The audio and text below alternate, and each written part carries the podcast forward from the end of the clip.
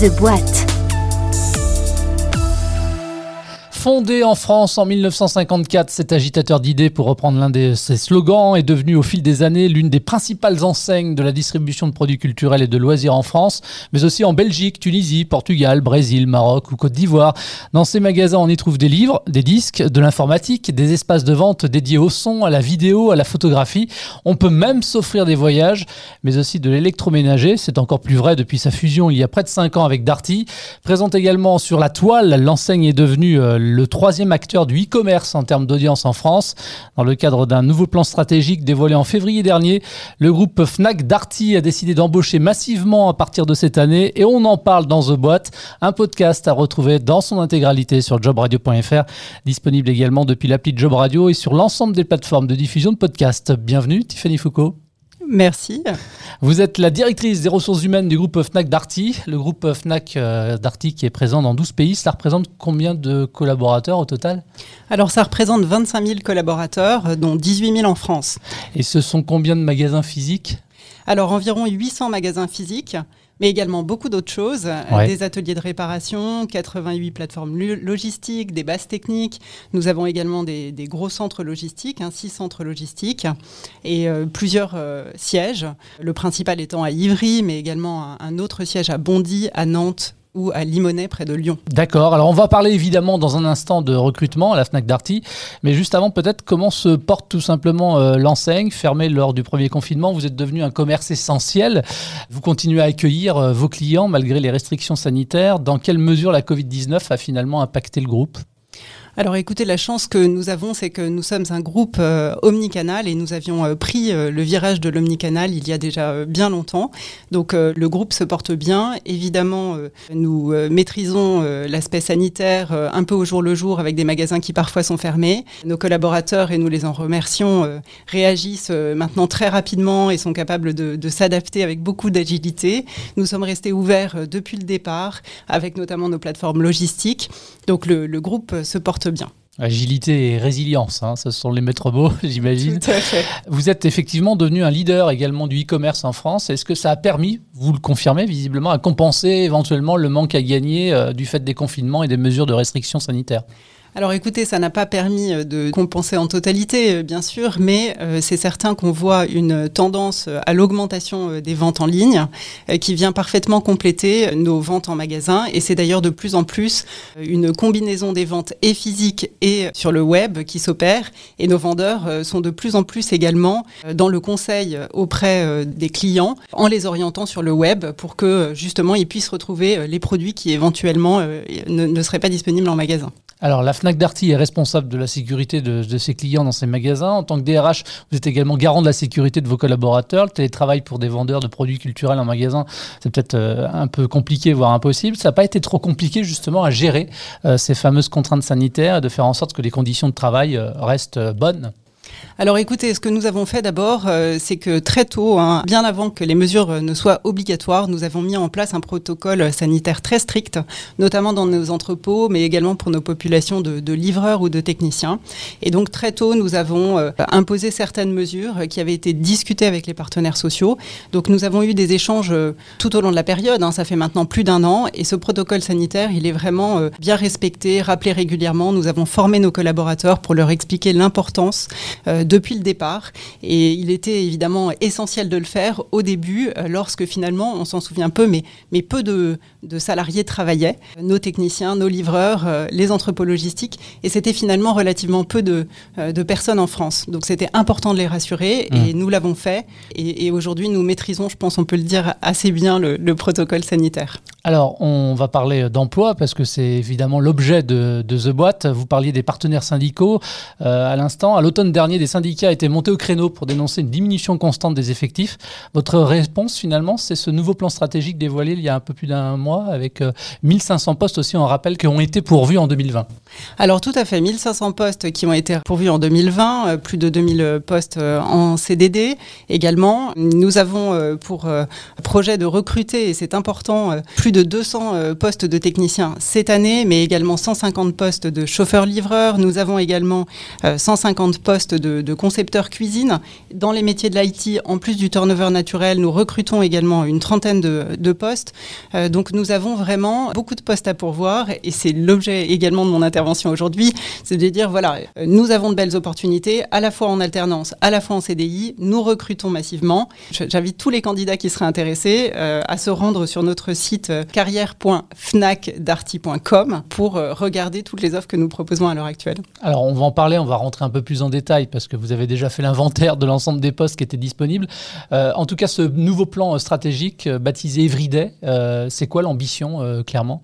Alors l'ambition de ce plan, hein, c'est euh, de continuer notre développement omnicanal. C'est quelque chose, je le disais précédemment, hein, sur lequel nous avons déjà euh, de, solides appuis, mais que nous pensons essentiel de continuer à développer. Euh, c'est également un axe pour apporter une nouvelle offre de service, qui est une offre de service par abonnement qui vise le foyer, un abonnement sur de la réparation de, produits qu'on appelle aujourd'hui Dartimax et qui va permettre d'accompagner l'ensemble des, des foyers français.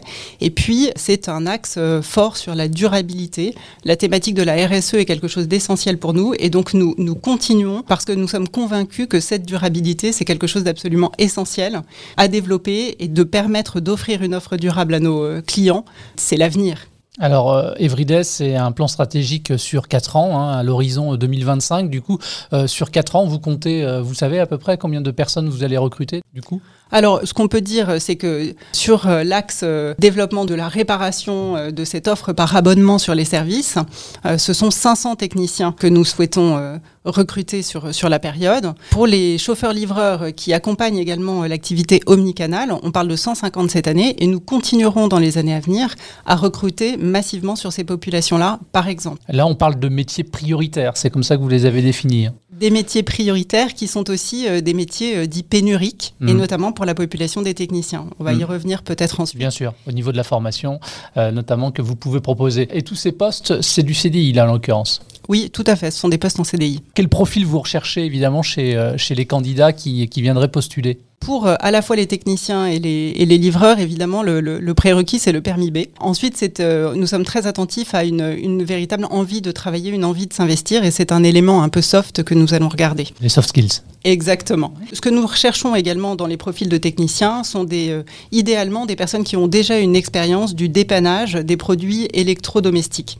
Si ce n'est pas le cas, nous intégrons également beaucoup de profils par le biais de l'alternance notamment, pour des CDI euh, à terme, que nous formons dans ce que nous appelons euh, des classes de notre académie, euh, la Tech Academy, et qui vont leur permettre de bénéficier des compétences techniques nécessaires. D'accord, c'est-à-dire que vous offrez la possibilité aux personnes qui viennent de vous rejoindre de leur offrir une formation, et en même temps, j'imagine peut-être pour les collaborateurs qui sont déjà en poste, de pouvoir monter en compétences? Tout à fait. Et donc nos, classes d'académie sont ouvertes à la fois euh, pour des reconversions en interne, mais aussi pour euh, des personnes qui seraient intéressées, qui, viendraient de l'externe. D'accord. Alors rapidement, on en a parlé. Vous parliez tout à l'heure de soft.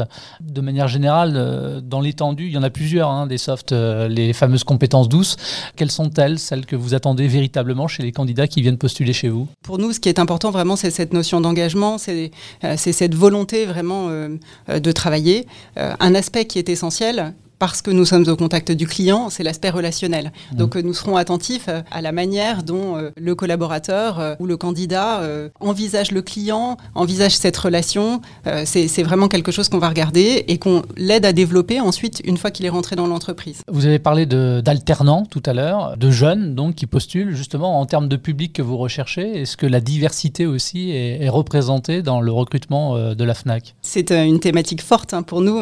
Nous avons à cœur de recruter des profils divers. Euh, j'en profite d'ailleurs pour dire que tous les mois, nous, euh, nous posons des questions à nos collaborateurs pour savoir comment ils se sentent dans l'entreprise. Et l'une de ces questions, c'est une question autour de la diversité et de l'inclusion que nous avons fait en novembre 2020.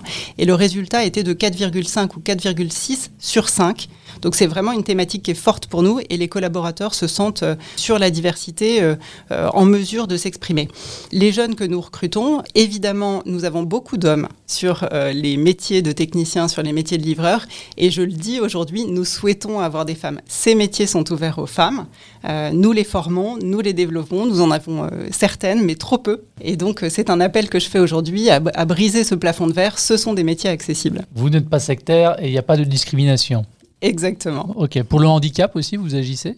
Alors tout à fait, et nous venons euh, de signer d'ailleurs un accord euh, de qualité de vie au travail au niveau du groupe, qualité de vie au travail et égalité professionnelle, dont l'une des thématiques est le handicap. Euh, nous avons négocié cet accord avec les partenaires sociaux au niveau du groupe. C'est un point important parce que ça veut dire qu'on a un socle commun qui va nous permettre de couvrir l'ensemble des collaborateurs du groupe, quelle que soit l'entité. Par exemple, Nature et Découverte, WeFix, qui sont des entités un peu moins connues du groupe, mmh. qui seront également concernées. Vous en avez parlé rapidement tout à l'heure du site internet sur on peut retrouver l'ensemble des offres.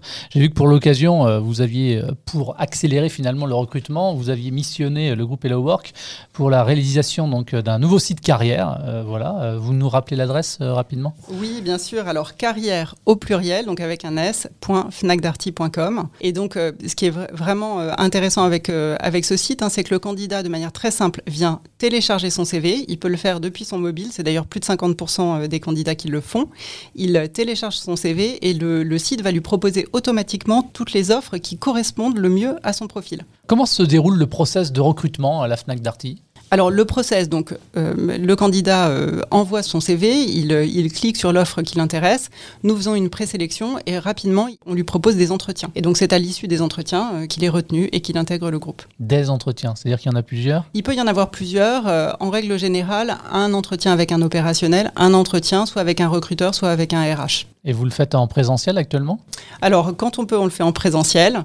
On s'adapte. Évidemment, on fait encore des entretiens en, visio euh, quand malheureusement euh, les conditions ne nous permettent pas euh, de nous voir. Comment sont intégrés, Tiffany, les nouveaux collaborateurs dans le groupe? Alors, nous avons des parcours d'intégration qui sont relativement cadrés. L'objectif étant que le, salarié très rapidement se sente à l'aise et comprenne parfaitement son environnement de travail. Donc, un parcours type d'intégration, je vais prendre celui du vendeur par exemple. C'est une première journée qui est passée sur site, hein, qui est passée avec son équipe, sa future équipe, son manager. Et puis, dans les jours qui suivent, on lui propose de rejoindre des sessions de parcours d'intégration dans lesquelles on va lui présenter euh, lors d'une journée euh, le groupe, les valeurs du groupe. Une seconde journée, on va lui présenter euh, le métier sous un angle relation client. Et puis ensuite, on va le former très rapidement dans les, dans les deux premiers mois aux produits sur lesquels il va être amené à travailler, les produits qu'il serait amené à vendre. Ce parcours d'intégration, c'est un parcours qui dure entre 5 et 7 jours sur les mmh. deux premiers mois. C'est la même chose pour les autres métiers. si on est manager, on va avoir un parcours d'intégration spécifique. Si on est technicien ou sur un entrepôt logistique, de la même manière, on va proposer ce type de parcours d'intégration. Quelles sont maintenant les perspectives d'évolution euh, au sein du groupe?